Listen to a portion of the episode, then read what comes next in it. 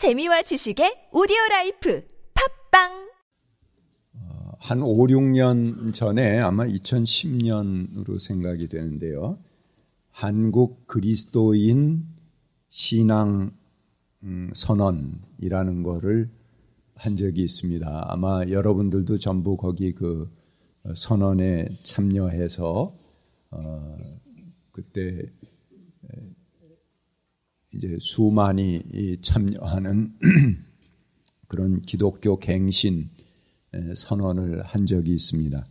네, 그것을 토대로 어, 생명평화 마당이라는 것이 생겼고 거기에 행사로 이제 작은 교회 박람회 이것이 매년 진행되는 그런 행사로 이어졌습니다.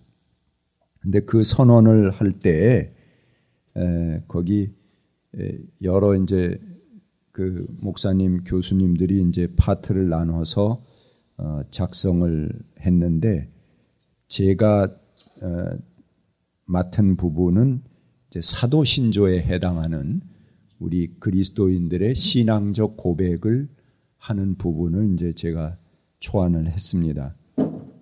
아, 그것이 이제 전체 회의에서 상당 이렇게 수정되기도 하고 그래서 발표가 되었습니다만 오늘은 제가 초안했던 그 초안을 여러분들에게 읽어드리겠습니다. 음. 최근 한국 교회는 그동안 교회가 이루어온 반독재 투쟁, 민주화와 통일 운동에서 세운 훌륭한 전통을 계승하지 못하였습니다. 최근 한국 교회의 모습을 볼 때 생명, 정의, 평화의 길을 가기보다는 교회의 양적 성장을 제일로 삼아 하나님보다는 물질을 숭배하는 우상 숭배에 빠지게 되었습니다. 한국 교회는 경제적 발전이라는 미명 아래 하나님의 창조 질서를 파괴하고 사회 정의에 무감각하였으며 대한민국이 미국의 군사주의의 볼모가 되어 가도록 앞장서는 역할을 범하고 있습니다. 이는 심각한 신앙의 훼손이며 잘못된 우상숭배의 길입니다. 우리는 한국교회의 이런 현실을 개탄하며 결과적으로 막아내지 못하고 방관한 죄를 고백하면서 이제 새로운 길을 걷고자 우리의 신앙을 재차 확인하고자 합니다. 이건 이제 서론식의 그 상황 얘기고요. 그 다음에 하나님과 예수 그리스도와 성령과 교회에 대한 신앙 고백이 사도 신조의 틀처럼 이제 진행, 진행됩니다. 우리는 하나님께서 생명을 창조하신 것을 믿습니다. 모든 생명체는 하나님께로부터 왔기에 자신의 생명을 유지하고 충만하게 할 권리를 가지고 있습니다. 하나님께서는 우리들에게 생명을 살려 나가고 성장할 수 있도록 돕는 책임을 부여하셨습니다. 우리는 참된 성장이란 만물이 서로 영향을 주고받으며 서로가 원하는 형태로 발전하는 것이라 믿습니다. 그러므로 우리의 생존을 위하여 불가피하게 다른 생명을 희생해야 할 경우 절제하고 그 희생을 최소화해야 할 것입니다. 우리는 하나님께서 생명뿐만이 아니라 평화와 정의도 함께 창조하신 것을 믿습니다. 우리는 우주 만물이 서로 얽혀 있고 서로 의존하고 있음을 믿으며 우주를 이루는 각각의 사물이 자신이 거주하는 자리에서 다른 사물들과 바른 관계를 맺을 때 우주 만물이 정의로움을 믿습니다. 어느 일부분에게 희생을 강요하는 관계는 하나님을 거스릅니다.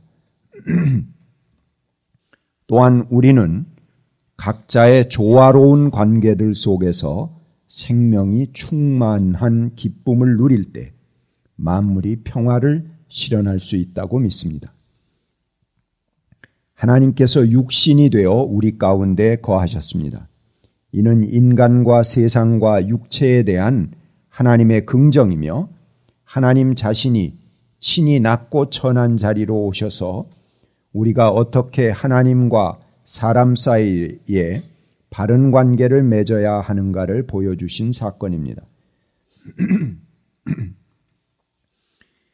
예수 그리스도는 일체의 차별을 없애고 가난한 자와 약자들이 기뻐하고 병자와 장애인이 걷고 뛰며 죄인이 친구가 되어 모두가 하나님의 자녀로 서로 존중하는 하나님 나라가 땅에서도 이루어지기를 기도하셨고 그 나라의 삶을 앞당겨 사셨습니다. 예수 그리스도께서 세상의 기득권을 당연한 것으로 여기지 않고 가난한 자, 약자들이 주인이 되는 세상을 선포하시자 기존의 종교 지배 체제와 로마 제국의 권력은 결국 주님을 십자가에 매달았습니다. 예수 그리스도의 죽음은 약자들을 대표한 죽음이었으며 단 한 번의 죽음으로 구원을 완성한 거룩한 죽음이었습니다. 이는 예수 그리스도의 단 한 번의 죽음으로서 더 이상 억울한 희생이 일어나지 않게 하며 강자는 악을 행하는 자리에서 돌이키는 결정적인 역사가 일어나는 것을 말합니다. 그러므로 우리는 다시는 종의 멍해를 매지 아니하고 그가 이룩하신 전복된 세상의 질서로 살아갈 때 십자가의 거룩함이 현재화됨을 믿습니다. 그러나 예수 그리스도께서는 죽음을 뚫고 일어나셨습니다. 그는 부활하심으로 사망의 세력이 영향력을 행사하지 못하게 하셨습니다.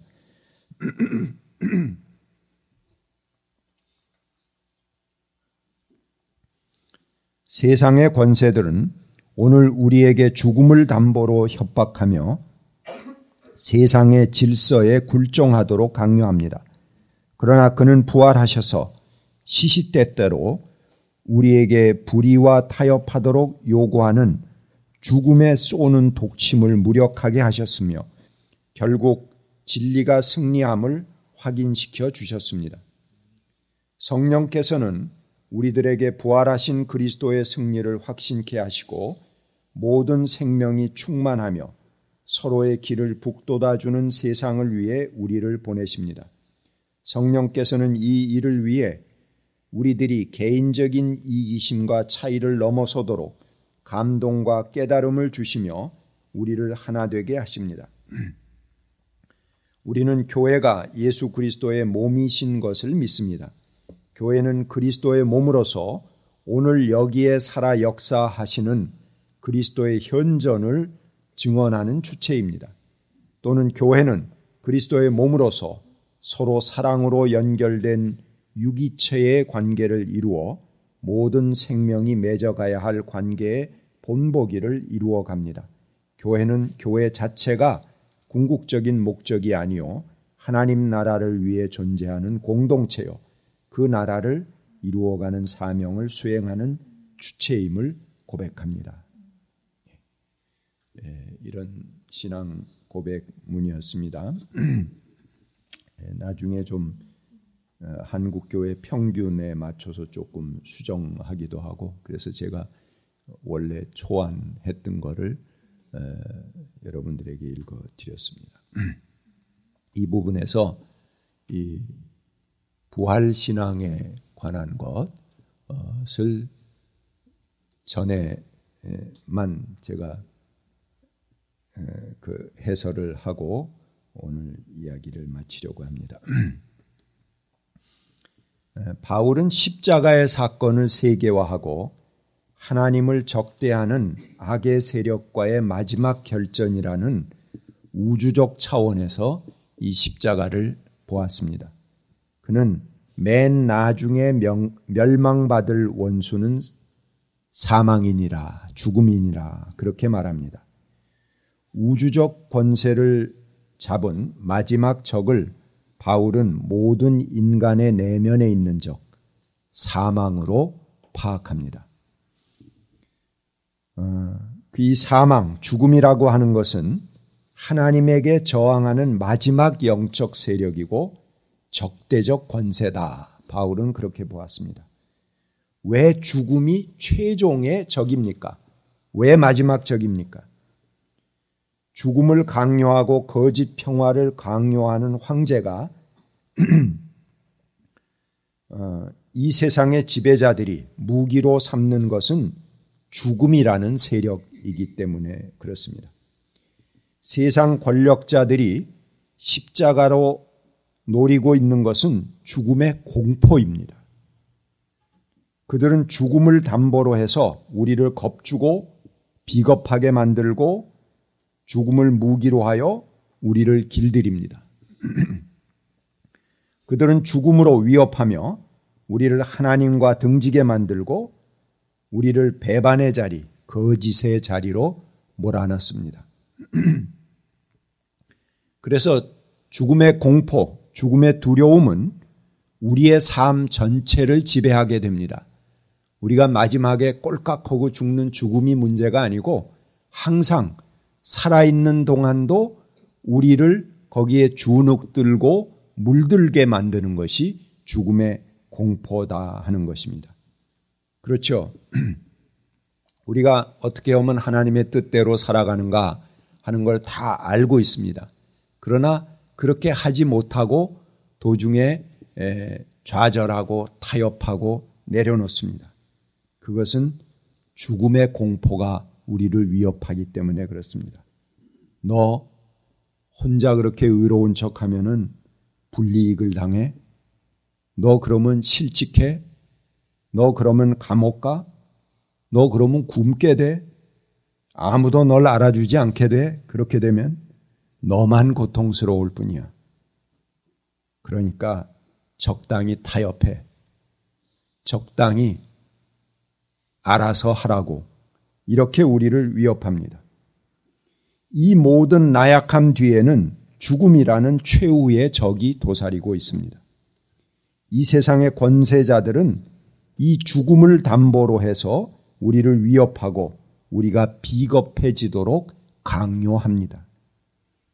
그래서 우리를 온전히 하나님의 말씀에 서지 못하게 하고 우리로 하여금 현실에 타협하게 하고 먼저 우리의 앞가림을 해서 적당히 하도록 우리들에게 강요합니다. 그 최후의 적이 무엇이냐? 바로 죽음이라는 것입니다. 우리를 죄에 매이게 하는 궁극적 세력이 무엇이냐? 바울은 그것이 죽음이라는 것입니다. 이 죽음은 우리의 숨이 꼴까닥하고 끊어지는 마지막 시점을 말하는 것이 아닙니다. 그래서 바울은 이러한 죽음을 죽음의 세력이다. 그렇게 말했습니다. 죽음의 세력이 살아있는 우리에게 예, 매일매일 우리를 굴복하게 만든다는 것입니다. 바로 그리스도의 부활은 죽음을 이기신 부활뿐만 아니고 살아서 우리에게 영향을 미치는 이 죽음의 세력을 극복하신 위대한 승리입니다. 바로 이 사망의 세력을 정복하고 이기신 분이 그리스도이십니다. 그의 부활은 우리들의 최후의 적인 사망을 극복하고 승리하게 하셨습니다. 주님께서는 십자가를 통해서 죽음의 힘과 그의 쏘는 독침을 정복하셨습니다. 이것이 십자가를 통한 해방이고 십자가를 통한 승리입니다. 주님의 십자가를 통해서 마침내 최후의 적인 죽음은 정복되었고 우주의 악한 영은 넘어지기 시작했습니다. 마침내 십자가에서 순환당하신 진정한 왕이신 예수님께서 만물을 그의 발 아래 두셨다라고 오늘 본문은 고백합니다. 이것이 진정한 왕권이고 부활입니다. 그는 외칩니다. 사망아, 너의 승리가 어디 있느냐? 사망아, 내가 쏘는 것이 어디 있느냐? 승리하신 주님, 부활하신 주님을 여러분 삶 속에 모시기 바랍니다. 같이 기도하겠습니다.